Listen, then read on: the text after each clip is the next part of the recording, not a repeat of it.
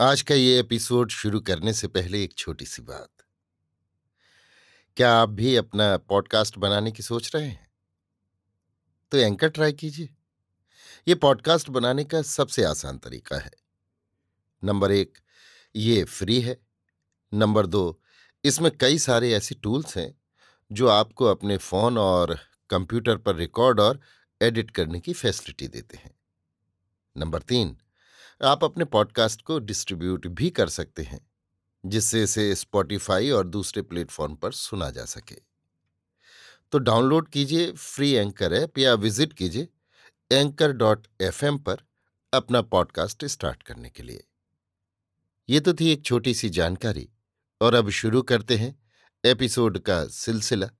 तो आज के एपिसोड में लीजिए सुनिए आचार्य चतुर्सेन शास्त्री के लिखे उपन्यास सोमनाथ के इक्यावनवें भाग वियोग संयोग को मेरी यानी समीर गोस्वामी की आवाज़ में। खंभात के दुर्ग का पश्चिमी भाग समुद्र की ओर था। उसी दिशा में एक छोटा सा महल भूरे पत्थर का अति प्राचीन बना हुआ था।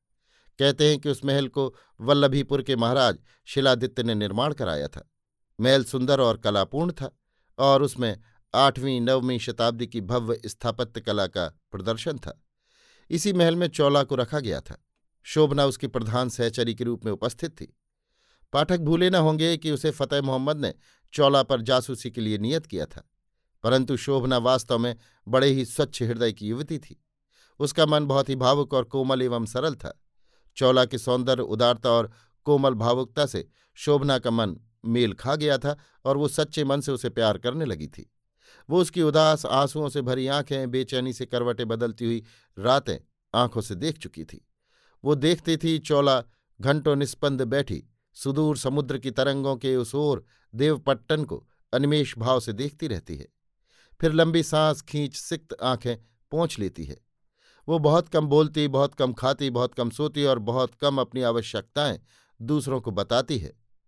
परंतु शोभना छाया की तरह उसके साथ रहती थी। कभी कभी वो नाच गाकर उसे खुश करने की चेष्टा करती, हंसती, हंसाती।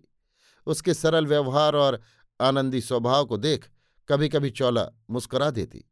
कभी कहती, बहन, इतना कष्ट क्यों करती हो? कभी कभी जब वो बरजोरी शोभना को बरजती तो वो मुँह फुलाकर रूठ जाती। चौला को उसे मनुहार करके मनाना पड़ता तो वो खिलखिलाकर हंस पड़ती। कभी वो विचारती, क्यों देवा ने उस पर दृष्टि रखने को कहा है? क्यों गजनी का अमीर उस पर नज़र रखता है? अवश्य ही उसकी नज़र अच्छी नहीं है। देव स्वामी को वो प्यार करती थी और उस प्यार की झोंक में उसे उसका मुसलमान होना भी नहीं खला था। धर्मशत्रु गजनी के अमीर का अनुवर्ती होना भी उसे बुरा न लगा था। परंतु वो किसी रूप में चौला का अनिष्ट करे, ये वो नहीं सह सकती थी। उसने मन ही मन चौला की प्रत्येक मूल पर संकट काल में रक्षा करने की ठान ली। सोमनाथ के पतन के समाचार दुर्ग में पहुँच चुके थे। वो सोच रही थी, क्यों उस सर्वग्रासी अमीर की सेवा देवा करता है? वो निश्चय कर चुकी थी कि यदि इस बार देवा से मुलाकात हुई तो वो कह देगी कि वो उस धर्मद्रोही का साथ छोड़ दे और महाराज भीमदेव की सेवा में रहकर आतताई का सामना करे। महाराज भीमदेव के साथ चौला का धर्म विवाह देव सानिध्य में हो चुका है। ये बात अभी उसे नहीं मालूम थी, परंतु महाराज भीमदेव के प्रति चौला के विरह वैकल्य को वो ठीक ठीक समझ गई थी।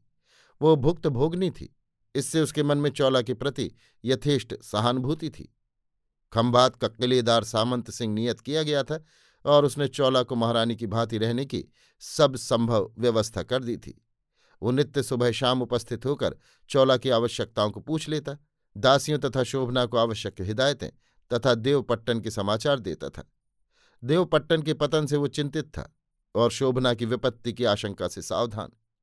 और एक दिन जब संध्याकाल में शोभना और चौला समुद्र की उज्जवल फ़ैन राशियों के साथ अस्तंगत सूर्य की अरुण किरणों को क्रीड़ा विलास करते देखने में मग्न थी, तभी व्यस्त भाव से चौहान ने वहाँ पहुंचकर सूचना दी कि महाराज सख्त घायल हुए हैं एवं महाराज की सवारी खंभात आ रही है।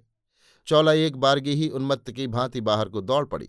उसने देखा, सेना की एक छोटी सी टुकड़ी दुर्ग में प्रविष्ट हो रही है। सबके आगे घोड़े पर सवार नंगी तलवार हाथ में लिए सेनापति बालूका राय है। महाराज के मूर्छित घायल शरीर को चौला के ही कक्ष में लाकर रखा गया। चौला सब लाज संकोच भूल महाराज का सिर गोद में ले जार जार दो आँसू बहाती और महाराज के सूखे बालों में अपनी कोमल अंगुलियाँ फेरती रही। भाव विमोहित हो शोभना भी महाराज के चरणों को गोद में ले बैठी। राजवैद्यों का उपचार जारी था। दुर्ग में हलचल फैल रही थी। सामंत सिंह दौड़ दौड़कर सब बुर्जों पर सुरक्षा की व्यवस्था कर रहे थे। अब किसी भी क्षण अमीर के खंभात पर आधमकने की संभावना थी। निराश और उद्वेग का वातावरण सर्वत्र छा रहा था। धीरे धीरे रात गंभीर होने लगी। निस्तब्ध रात्रि में, चौला के सानिध्य में, चौला का सुख स्पर्श पाकर महाराज भीमदेव को चेतना हुई। महाराज ने आँखें फाड़कर चारों ओर देखा। उनकी दृष्टि चौला के सूखे और मुरझाए मुँह पर अटक गई। उन्होंने क्षीण स्वर में पूछा मैं कहाँ हूँ? परंतु चौला के मुँह में स्वर अटक गया। वो बोल न सकी। उसकी आँखों से झरझर आँसू बह निकले। शोभना ने कहा, घड़ी खम्मा, अन्नदाता खम्भात में है। और तुम? शोभना उत्तर न दे सकी। महाराज की दृष्टि चौला पर अटक गई। उसे पहचान कर महाराज ने कहा, तुम हो चौला? उन्होंने हाथ ऊँचा करके अपने बालों में घूमती हुई चौला की अंगुलियाँ छुई। चौला ने आँसू पहुँचे रोती हो, क्या अशुभ हो चुका? यही संभव था। किंतु और सब? महाराज, चौला की हिचकियाँ बंध गई। बालू का राय है? चौला ने धीरे से कहा हाँ है, क्या बुलाऊं? नहीं, और मेहता दामो? वो भी है महाराज। क्या मैं यहाँ कई दिन मूर्छित रहा? महाराज को आज ही बालू का राय लेकर आए हैं। देवपट्टन से? नहीं, गंदावा दुर्ग से। तो गंदावा दुर्ग का भी पतन हो गया। चौला ने सिर झुका लिया। महाराज ने जल मांगा। चौला ने चांदी की झारी से जल महाराज के मुँह में डाला। कुछ देर महाराज चुप रहे, फिर उन्होंने एक प्रकार से आर्तनाद सा करते हुए कहा तो गुजरात की तलवार टूट चुकी। कौन कौन खेत रहे कौन कौन बचे? सब ब्यौरा सेनापति शायद बता सके उन्हें बुलाऊं? अभी नहीं।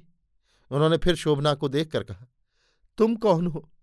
मैं शोभना हूँ, देवी की चिरकिंकरी। महाराज ने चौला की ओर देखा। चौला ने साभिप्राय दृष्टि से शोभना की ओर देखा। शोभना धीरे से उठकर बाहर चली गई। कक्ष में एकांत हो गया। महाराज एकटक बहुत देर तक दीपक के धीमे पीले प्रकाश में चौला के पीले मुँह को देखते रहे। फिर आहिस्ता से उसे खींचकर अपने वक्ष पर डाल लिया। पुष्प के ढेर की भांति चौला महाराज के वक्ष पर घिरकर भारी भारी सांस लेने लगी। जीवन और मृत्यु के मध्यस्थ उस संयोग वियोग के उद्वेग से उसका वक्ष लोहार की धौंकने के समान उठने बैठने लगा।